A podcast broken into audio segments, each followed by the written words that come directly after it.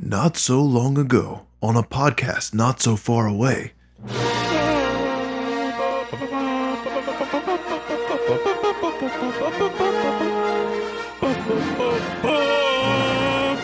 It is a period of civil wars in the galaxy as Star Wars Month approaches. A brave alliance of underground podcasters has risen to challenge the tyranny and oppression of the toxic Star Wars fandom. Striking from a fortress hidden among the billion suburban homes in Virginia, a rebel, Dustin, leads the way in this first week of celebration to talk about the history of the franchise with his valiant crew, Rob, Jordan, and James. To crush the celebration month, Dustin begins constructing a plan to make it the best month ever. Its completion will either result in the great success or spell certain doom for the champions of freedom.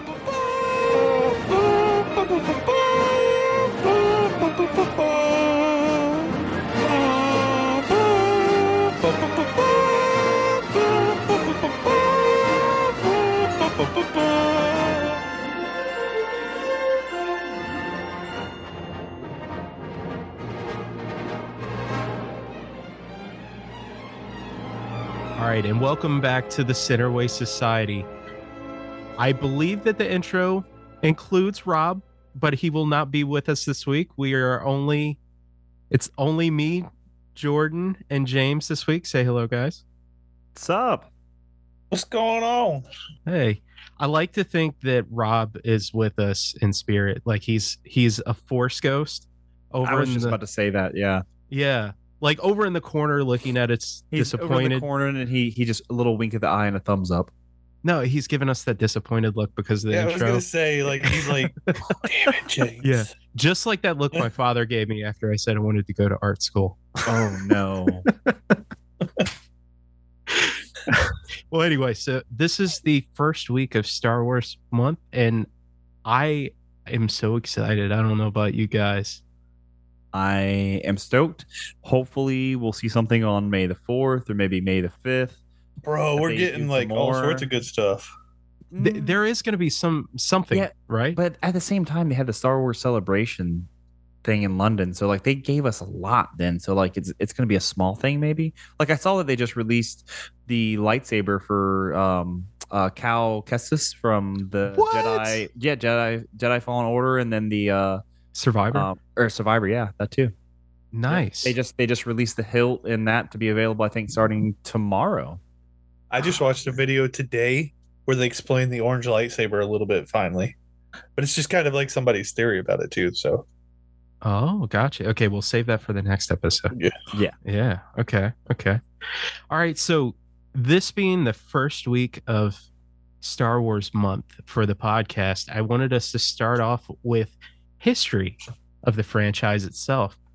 Did either one of you guys have anything like any kind of history with it? Where were you? when Where were you when you first heard Jar Jar Binks talk? yeah. Exactly. Oh my god. No, no, I was I was a young I was a youngling. Oh so- no! Don't be around. Anakin. Don't be around Anakin. Yeah, no, no. The best part was I was Anakin for Halloween, so to speak. So, Were you really? yeah, I was Darth Vader at I want to say either seven or eight years old. Nice. So, So what was it like being Vader in like 1984? Oh wait a minute. I was born in '84, so it's probably yeah. I, I want to say it was before my kid sister was born, so it had to be like '94, '95 though. Cool. But That's like awesome. I remember my mom, uh, like for some reason, could not find a red lightsaber at the time. Mhm. All they had was like the really cheap, like fake lightsabers. So you had like the little flashlight and had like the white blade. yeah, I was, I remember like, those. Purified Darth Vader, I guess would be the best way to put it. It was it was actually like like Ahsoka Tano and and the Darth Vader garb. Yeah. But yeah, I want to say I was like four or five when my parent. I want to say it was my dad who introduced me into it. Yeah. It was like it was like one of those movies that you had to watch a lot as a kid. Oh, and then I kind of I will say I did veer off a little bit, but in recent times since I, I knew we were going to be doing this, I started watching some more. I just finished the the Tales of the Jedi. I watched You- all of them in one night. You have been going hard because you've been Yeah. sending me texts like every night where you're like, what is this? Like, what order do I need to watch that in? It is. It's like honestly made me start tearing up a little bit. So Gabe and I have been watching. There, in fact, one thing we're getting May the fourth, and this is something I'm going to be able to watch with my kids, so it makes me happy. Is we're getting the I want to say it's Little Jedi's, Uh, Star Wars. I can't remember what, but it's pretty much they the, should have named it Younglings. yeah. But it, but it's like it's like Spider Man and his amazing friends. I think it's from the same people who animate Right. that, and it's the Right. Jedi's. That's so kinda Gabe, Gabe and I started watching the shorts on Disney Plus. So I was like, "Well, let's," because he loved it. I was like, "Let's check something else out." So we started Rebels, and now we're both like super into Rebels. mhm. That's So- awesome. Yeah, Rebels is great, man. I, I I didn't really like the the first season too much, but it, it really does pick up. Yeah, it- we're on season two, episode four, I think, right now. Nice, nice. nice. And then I'm listening to the Ahsoka book. Cool. So I, I picked it up and I, I I'm enjoying it so far. I'm, I think I'm only on chapter seven or eight, so it's still kind of slow. The the Empire's just showed up at the planet she's on. Mm. nice. Is where I'm at. So Nice. I I literally just started Heir to the Empire today. Oh Yeah, I'm only I'm only like ten or fifteen pages in because I do have a one year old who I'm at the beach Just- with and just savor focus. it, man. Yeah. Yeah, So yeah. That's the way to to go about it. Yep, I can't I can't wait to get more into that. Yeah. I I honestly have no idea when I started Star Wars. I know it's like something that's always been a part of my life. I know I only got into the EU, which I don't even know if you know this, James. I got into it because our friend from culinary, uh, Eric, was a super big extended universe oh fan. god, yeah, he he was like the guy who was like changing his name. Like I think at one point we were calling him Darth Pingen. Oh yeah, he Yeah, he was the biggest Star Wars nerd ever, and I used to make fun Like, of him for it.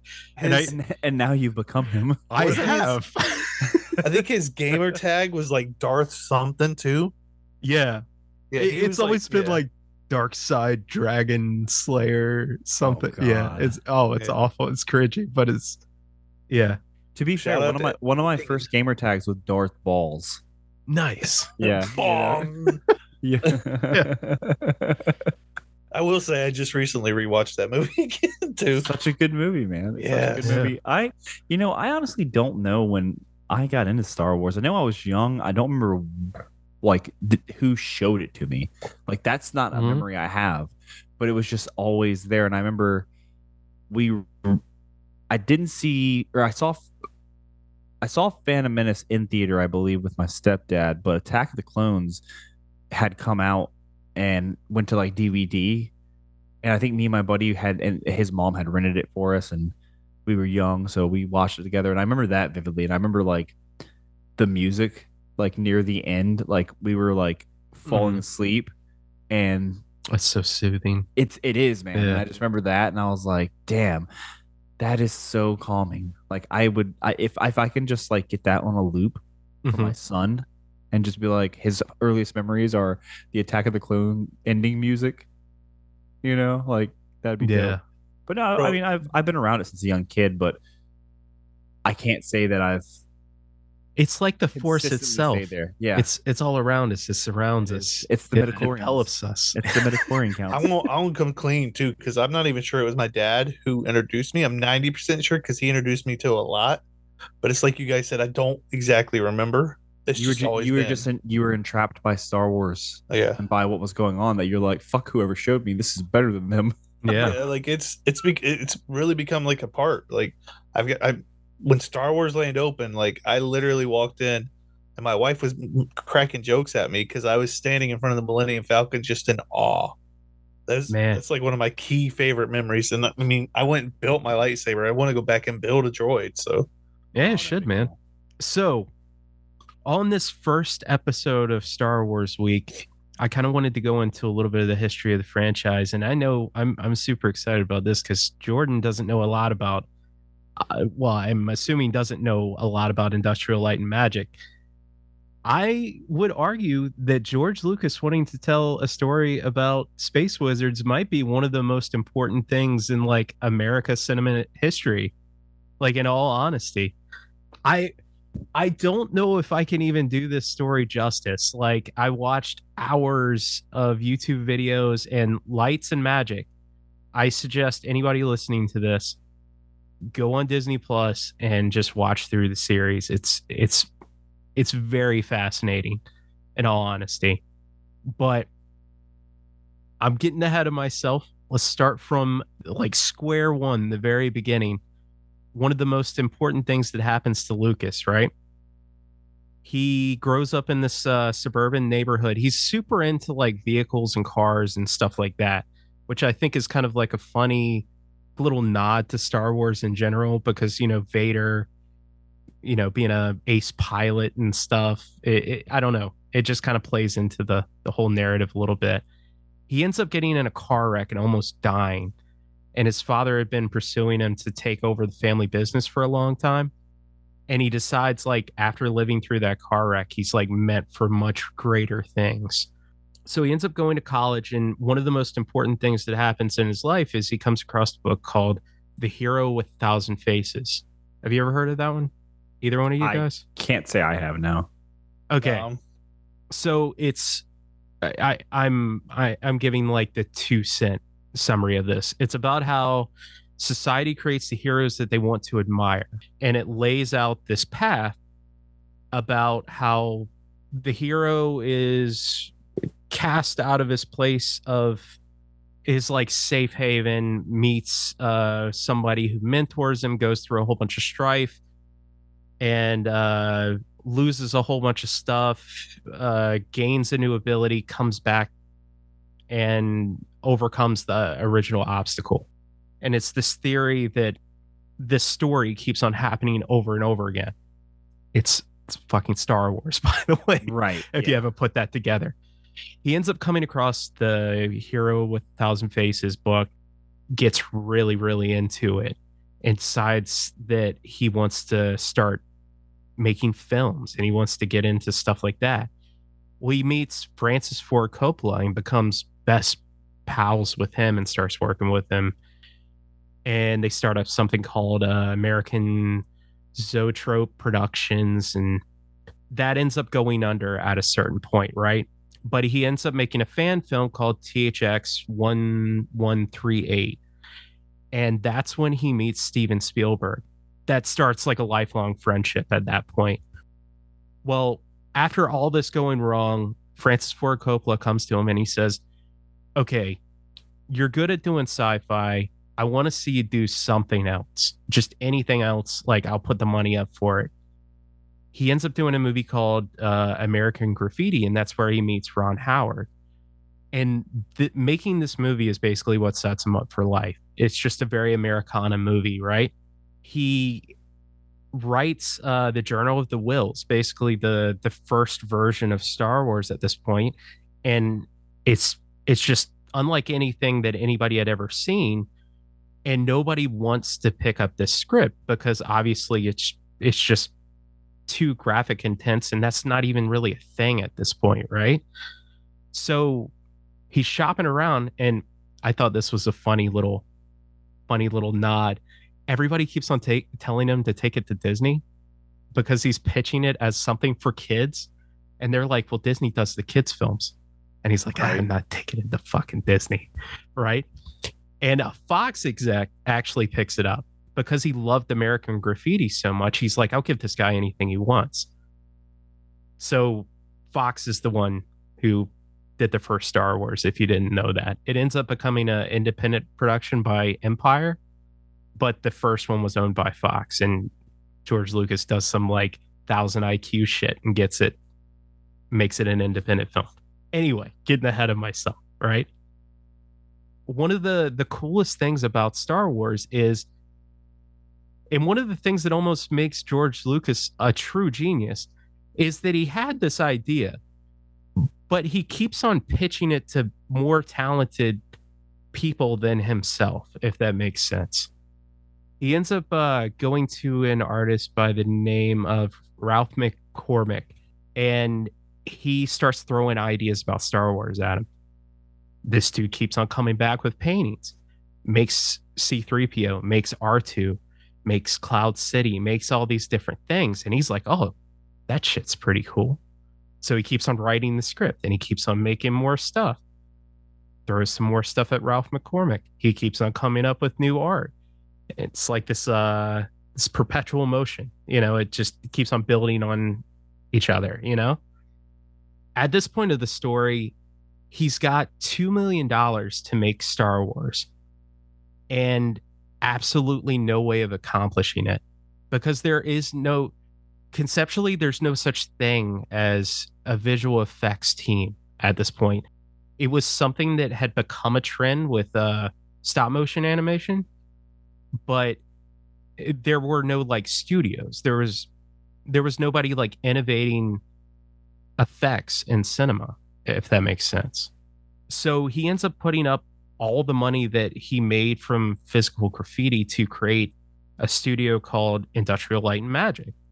And it, it was freelancers from everywhere fucking commercials, movies, television, everything like that. And he ends up bringing them together. And I can't honestly describe to you how crazy it is. You think of these aliens that are so iconic from Star Wars, and you think uh, George Lucas had all this in his head from the very beginning. He was writing the script. Half the shit that happens is him going, uh, we need a whole bunch of aliens in here. Can you make some stuff up and film it for me? And walks away.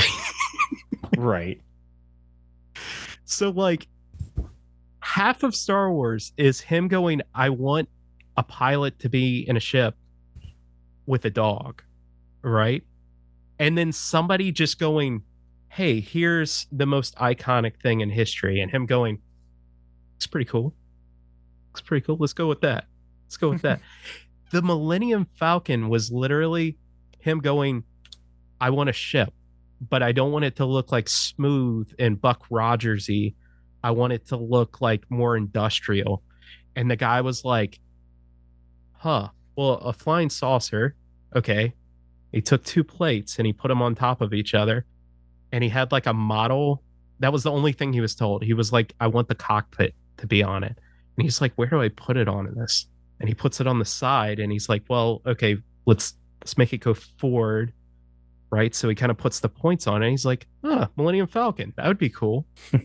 Industrial Light Magic basically created all this for him. Like I, I'm I'm not trying to like I'm not trying to cut down George Lucas by any means, but some of their direction was just this man, this chinless man, just showing up and being like, I wanted to go, and then being like, okay, we'll you're such a genius, George. Yeah, we'll make it happen, George. Bro, I could be a director. You I need could. to go. I mean, listen to the intro. Yeah, I can make noises. You're great at noises, dude all you have to do is have the air of confidence and uh, you might have to like somehow make your chin disappear a little yeah, bit lose a chin I need to grow more of a beard yeah but um going to 77 i mean that's that's pretty much more or less the story industrial light and magic i feel like is the unsung hero of star wars though. I i think diehard fans know who they are and stuff but i don't feel like they get enough credit. He he created the studio out of something that didn't exist because he was like i need to make this and there's no way of doing it currently.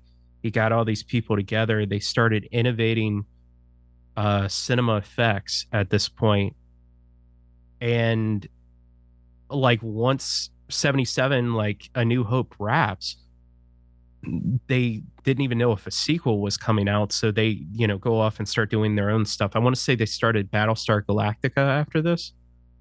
Oh, wow. he was ba- yeah he was basically just kind of like letting them use this half a million million dollar studio that he dumped his own money into and he was just like well i don't want it to go go to waste. And then empire happens so he basically brings everybody back in yeah and they do that but then he's like, okay, well, if I want to keep my friends together at this point, we have to find work for them.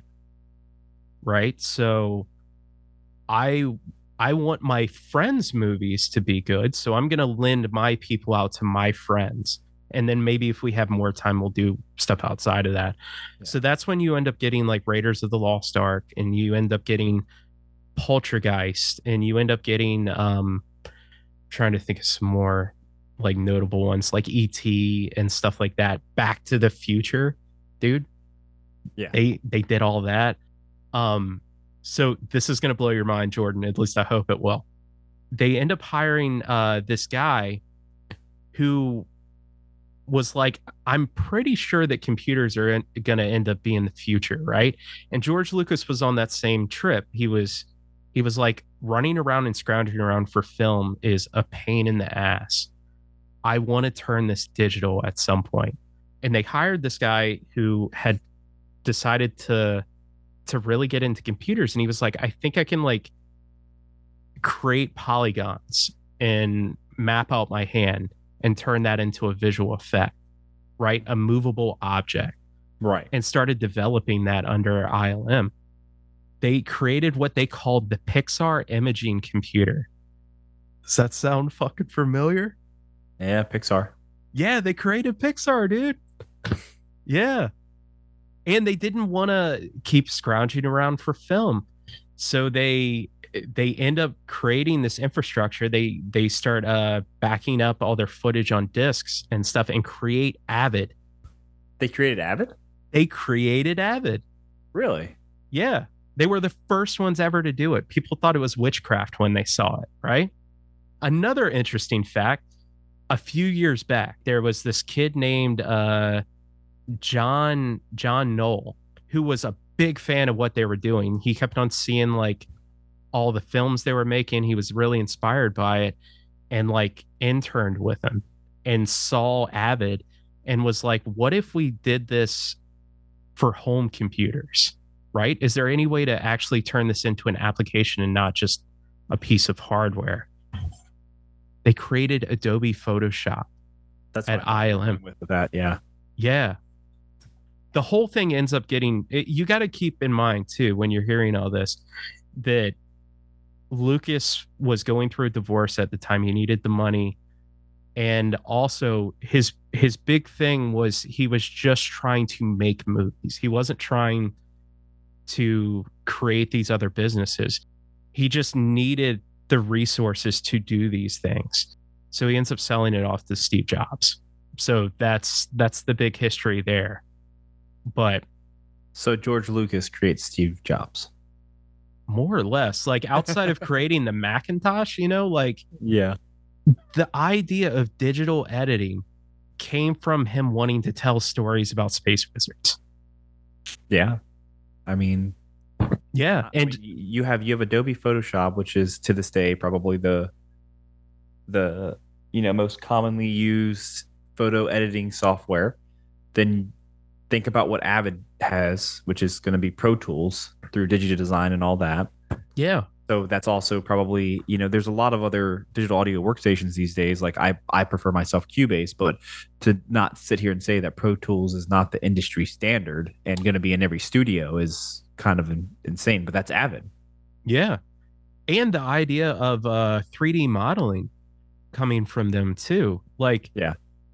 i i mean yeah toy story's cool and all but like visual effects today like eh, some movies are barely even done in real life you know they're they're just a person standing in front of a screen and 90 i don't know 70 80% of the movie is done in post production Yeah, just straight animated and yeah never would have happened if he wasn't like hey we're doing wrath of khan and it would be cool if we could simulate a planet explosion you know on screen and make it not look real yeah. Wow. I think Yeah. that's exactly what happened with like Jurassic Park too, because I want to say it was ILM who was working on it. yeah They that found that was them They yeah. accidentally showed the producers and stuff the T Rex. Mm. So that's when when we really got the big computer digital effects was the, the T Rex. Were they also the ones that allowed the T Rex to like bite a cruiseman and uh, a person on the crew and like eh, harm harm them? Was that was that ILM too? So my- my understanding is that one of one of also the reasons why it was sold was because the there there was a, a very um uh how do you almost kind of like a Harry Potter like house rivalry between uh the visual effects and like the practical effects departments. The practical effects people were like was like, fuck you, we don't need Yeah. digital. And then Yeah, visual fuck effects is all. visual It's- effects is like like fuck you, we don't need real. Yeah, get out of here, old man. Shut up with your boomer speak. You know? Yeah. I wonder who all would be the, all the- Gryffindor and who all would be the, all the Slytherin. though. practical effects are like 48 year old dads and all the visual effects are like the young 22 year olds that have no like no like wise years yet or anything Oh, you're not wrong. Yeah. Yeah, it. they actually mention stuff like that in the in uh the movies that made us.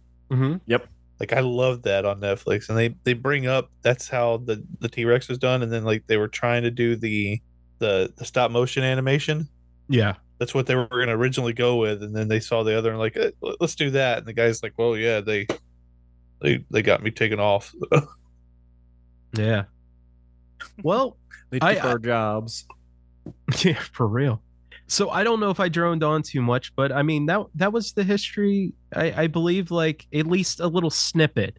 Like if you want to go and check it out for yourself, it's gonna it's gonna do much better than I I could have done it. But I think that was a good first week. I mean, I don't know about you guys.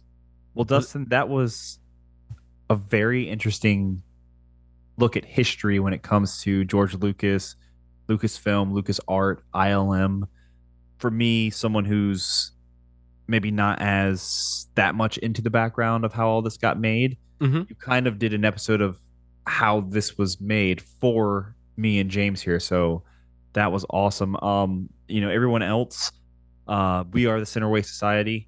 Um, we're missing Rob tonight, but you know, he'll be back soon. You can check us out on Facebook slash Centerway Society. Um, you can check us out on Apple Podcasts, Spotify Podcasts, and then uh, realistically any podcasting platform we're, we're on it streaming. Um, and I just want to lead out with maybe May the 4th be with you.